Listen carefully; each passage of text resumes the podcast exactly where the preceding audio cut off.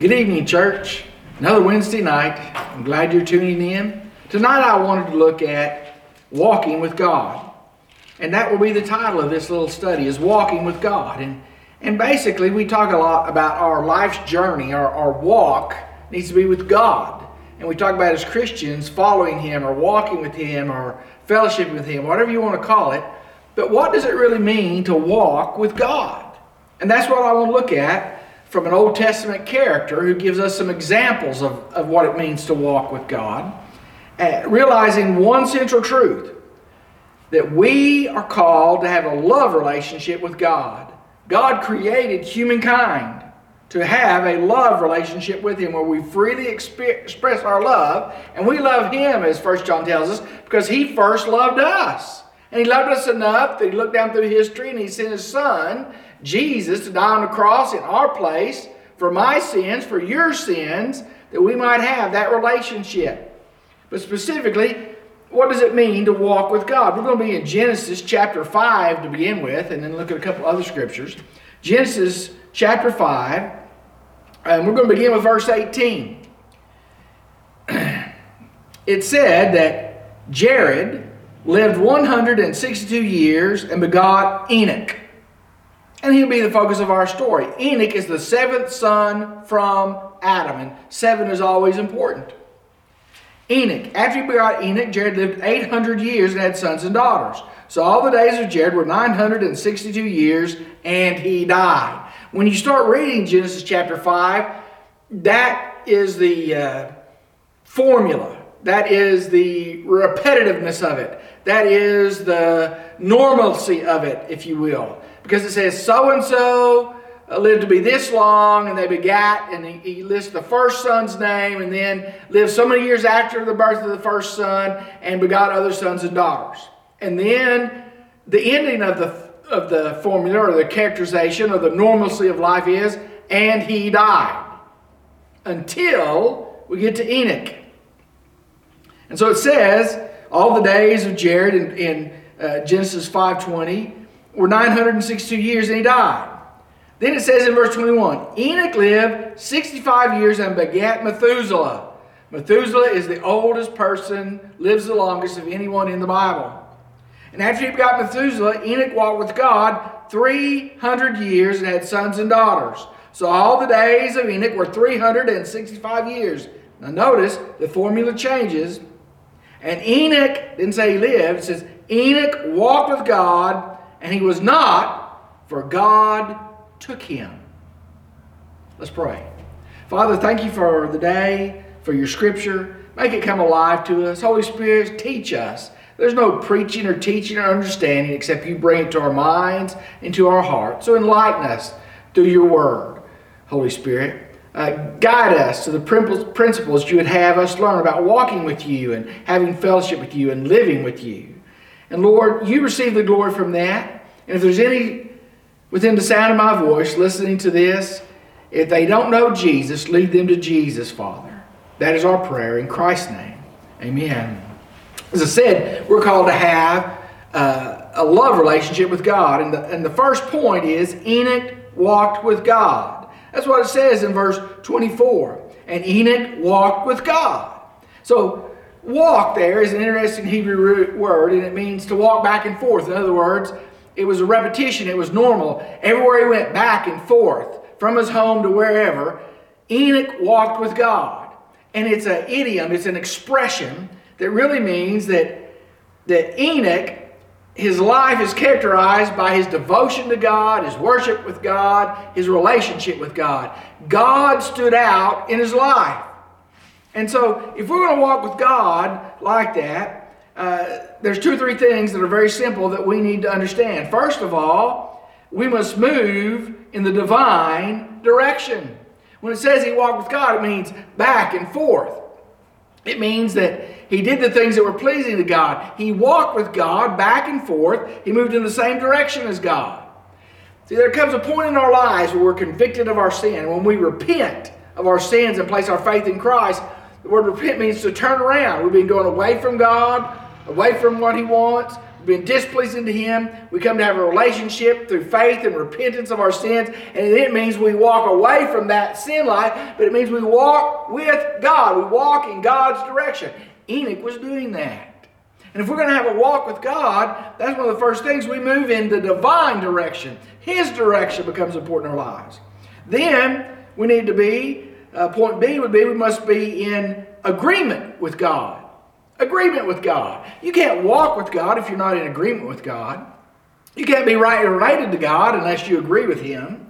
Amos 3:3 says this, "Can two walk together unless they are agreed?" And the question is phrased in such a way that, no, they can't walk together. It's not like, well, you have your difference and I have mine, we'll get along. No. When you walk with God, you agree with God. You see, when we repent of sin, it means I agree with God. This is evil. This is wrong. This is hurtful. This is sinful. And I want to forsake it. I want to walk with you. We're in agreement with God that that is bad and that His way is good, that He is upright, that He is perfect, that He is holy, that He is all-knowing, all-powerful, all-present.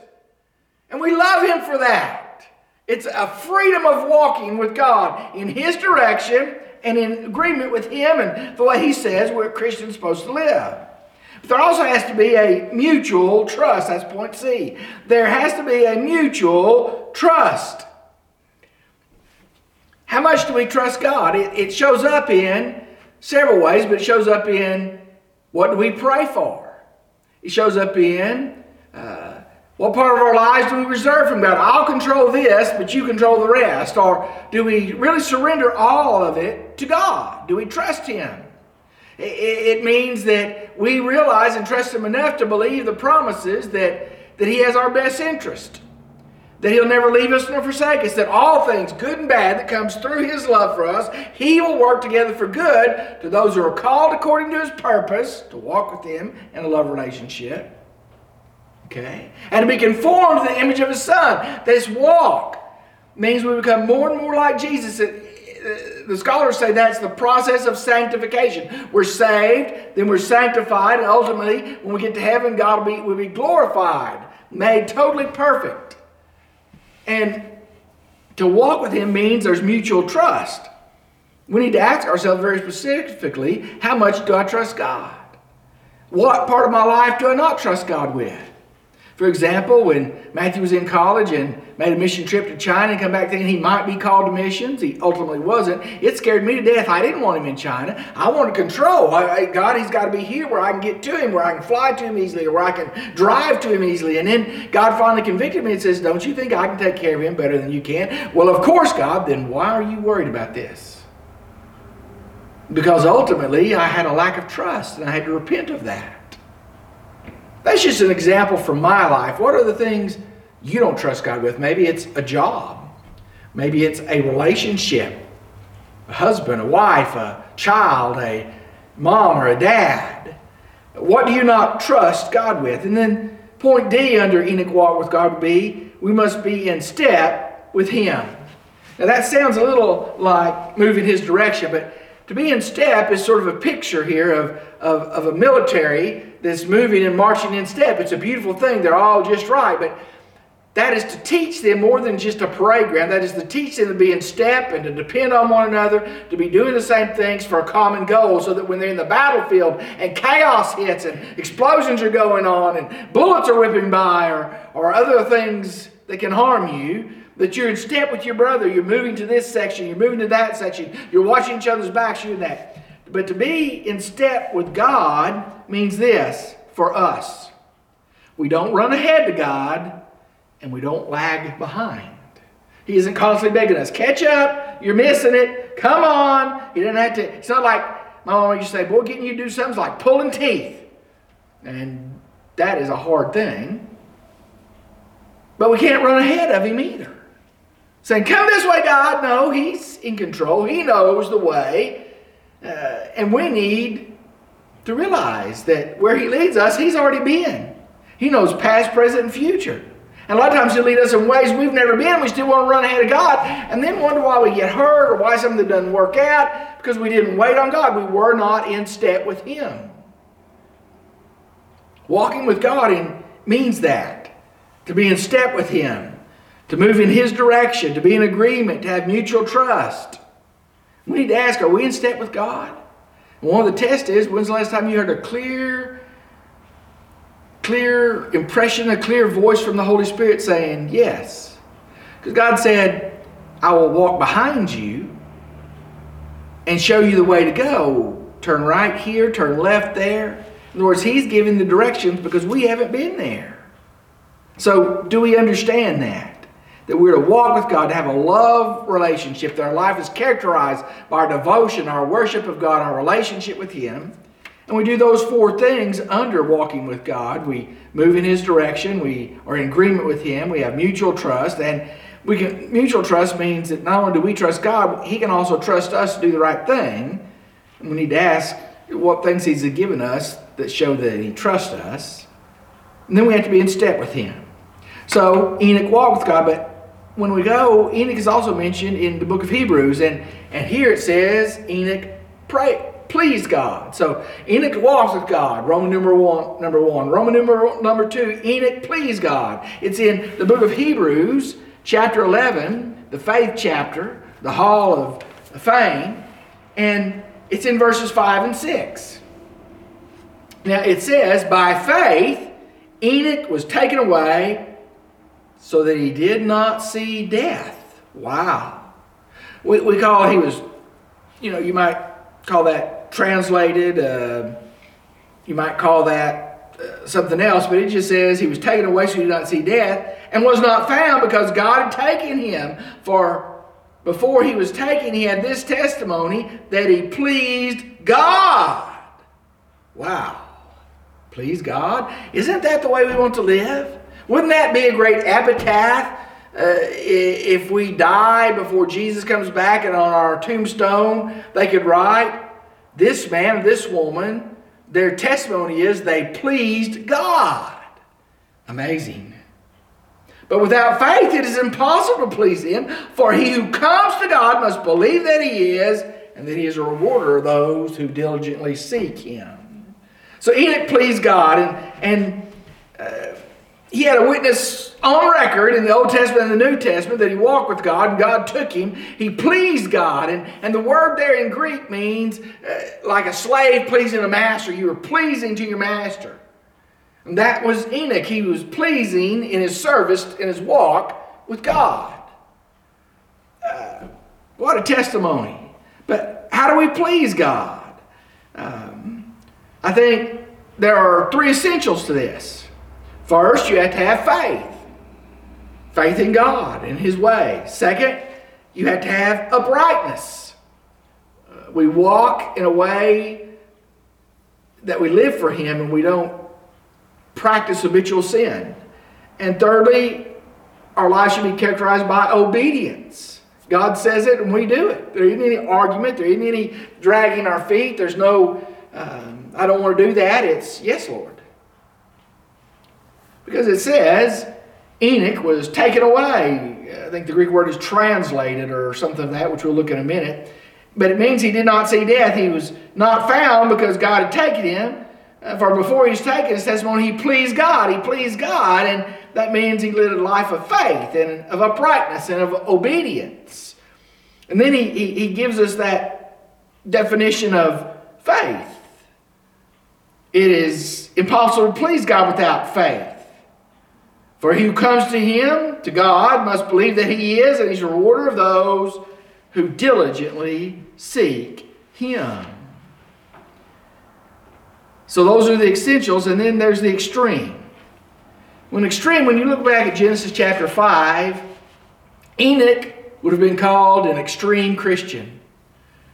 Some people call him a nut, narrow-minded, a Bible thumper, all kinds of negative connotations, but it's really a good connotation because his focus was on pleasing God, of walking with God in His ways, the right way. But see, compared to his day, he was extreme because it mentions him as pleasing God, it mentions Noah as finding grace with God. There are very few that have that kind of walk, that kind of relationship with the Lord in those days. And so compared to the sin that was going on around him, compared to the degradation compared to how society lived, he was extreme. Everybody else was doing these sins and going further from God. He was walking back with God, obeying God, having faith in God, pleasing God. So maybe another epitaph for our tombstones would be extreme Christian. It's not a bad thing. So he pleased God. The third thing is from verse 5 of Hebrews 11. Enoch was translated by God. He was translated by God. To translate means to transpose or to change. It says he was not found. He did not see death because God had taken him. And by that, I think it was by that definition of faith in verse 6. Faith is divine. We have to believe in God's existence. He knew God. He knew God existed. He walked with him back and forth. He pleased him. He lived his life for him. He had a relationship, which we're called to have in Jesus Christ. The only way to have a relationship with God. So he believed in God's existence, but believing that God rewards those who seek him. And to me, he lived such a life that one day he's out walking with God and God says, it's time for you just to follow me on home. And God took him. Later on, he took Elijah up in a chariot of fire. Enoch was just walked into heaven. Can you imagine living that kind of life? He did not physically die. Elijah did not physically die. He was raised up. We can get into all kinds of stuff of that. But you see, he rewards those who diligently seek him. I want to pause here and just remember what it said. He was translated, transposed, changed, did not die, did not have to taste death. He went with God.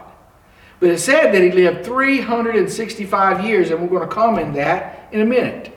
The last place we see Enoch mentioned is in Jude, the little book of Jude, just one chapter, verse 14. But we're going to look at verses 12 through 15 to get the flavor of what the author of Jude, the half-brother of Jesus, is talking about. And that leads me to the fourth and final point. See, first of all, Enoch walked with God. Secondly, he pleased God. Third, Enoch was translated. And lastly, fourth, Enoch prophesied. It says this, these are the spots in your love feast while they feast with you without fear, serving only themselves. They are clouds without water, carried about by the winds, laid on trees without fruit, twice dead, pulled up by the roots, raging waves of the sea, foaming up their own shame, wandering stars for whom is reserved the blackness of darkness forever. In other words, these are apostates. These are false prophets. These are false people that are coming to church and fellowship with believers, and they do not know Christ. And they cause trouble, and they lead people away. But in verse 14 it says, now Enoch the seventh from Adam, the seventh son, special, prophesied about these men, saying, behold, the Lord comes with 10,000 of his saints to execute judgment on all, to convict all who are ungodly among them of their ungodly deeds which they have committed in an ungodly way, and of all the harsh things which ungodly sinners have spoken against him. Even Enoch could see in his day, and maybe looking into the future, that there are ungodly people who pretend to be one thing they're not, and one day Christ is coming with 10,000 of them, of his angels, to execute judgment. See, he prophesied. And that tells me that service flows from fellowship. He served God. He prophesied God. He probably told others of his day that they needed to be serving God, that they needed to come back to God, that they needed to repent of their sins. But he prophesied that those that don't, those that are false and claim one thing but live another thing, are going to be judged by God. And when you're walking with God, that precedes him calling you to serve him. Maybe not as a prophet or something, but to serve him. That service should be out of the love that we've experienced from God, and it serves him, and it's loving to others that need to know God, need to know our Savior. But it says they lived 365 years. One complete year of service and walking for God for every day of the calendar year we observe. Can you imagine living that kind of life? It's possible if we walk with God and serve him. Now, you see, It's possible because we know Jesus Christ. It's possible because he said, you'll do greater works than these, of the things he had done. Because the Holy Spirit's with us. He's with us all at the same time. He manifests his gifts to us. He is everywhere at once, when Jesus is going to be in one place at a time. And we're to be serving God. And service flows from fellowship. And it flows from our love relationship. And the years that we have, that we serve him, are blessed by God, because he rewards those who believe that he is and diligently search for him. And we're going to find him. The reward is knowing God in that fellowship. The reward is the blessings that just come from that. We become more like Christ. Remember, he ordained those to be conformed to the image of his Son. Sanctification. What a blessing that God doesn't just leave us where we're at and say, you're on your own. We get worse and worse. When we're saved, he's given us his word. He's given us the Holy Spirit. He's given us his literal presence within us to guide us so that we can be more Christ-like, to make us fit, if you will, to be called Christians, to prepare us for where we're going to live. It's not going to be this old sinful world. No sin in heaven, no sorrow, no death. None of those things that we have to fight now. No disease. But it starts with a walk with God. Have you confessed your sins and repented of them and placed your faith in Jesus Christ as your Lord and Savior? If you haven't, you're not walking with God. You're not doing the one requirement. Remember, the one requirement in the garden, don't eat of the tree of the knowledge of good and evil, and they couldn't do that. And I see the same thing, people trying to be like God, or trying to work their way to God, or however you want to describe it, because they'll do all kinds of good things, but they won't do the one thing that God said you have to do. See, Jesus said, I am the way, the truth, and the life. No one comes to the Father but by me. In other words, in the divine economy, to pay for sin, there had to be the shedding of blood. Had to be a perfect sacrifice. Jesus lived a perfect, sinless life, and God said, if you'll place your faith on him, believe in your heart, and confess with your mouth, you shall be saved. And people refuse to do that. If you haven't done that, you need to do that. You just simply need to believe in your heart and confess with your mouth. In other words, ask God to save you. The Holy Spirit will draw you, and you feel that. You need to do that and accept Christ as your personal Lord and Savior. And then, that's not the end, that's the beginning. Because then he wants to walk with us day by day, to lead us, to grow us, to make us more Christ-like, to bless us with his presence and other blessings untold. Besides just that. But that's the main blessing. To know him, to be with him. Not only now, but forevermore. Maybe you're here and you need to rededicate your heart and life. You haven't been living for Christ, or maybe it's grown cold and you don't know what's wrong with your relationship. You need to ask God, or maybe you need to join the church. Let's pray. Father, thank you for the day, for your many blessings. I just pray that you'll help us to do what is pleasing to you. In Christ's name, amen. Good night, church. Have a good one.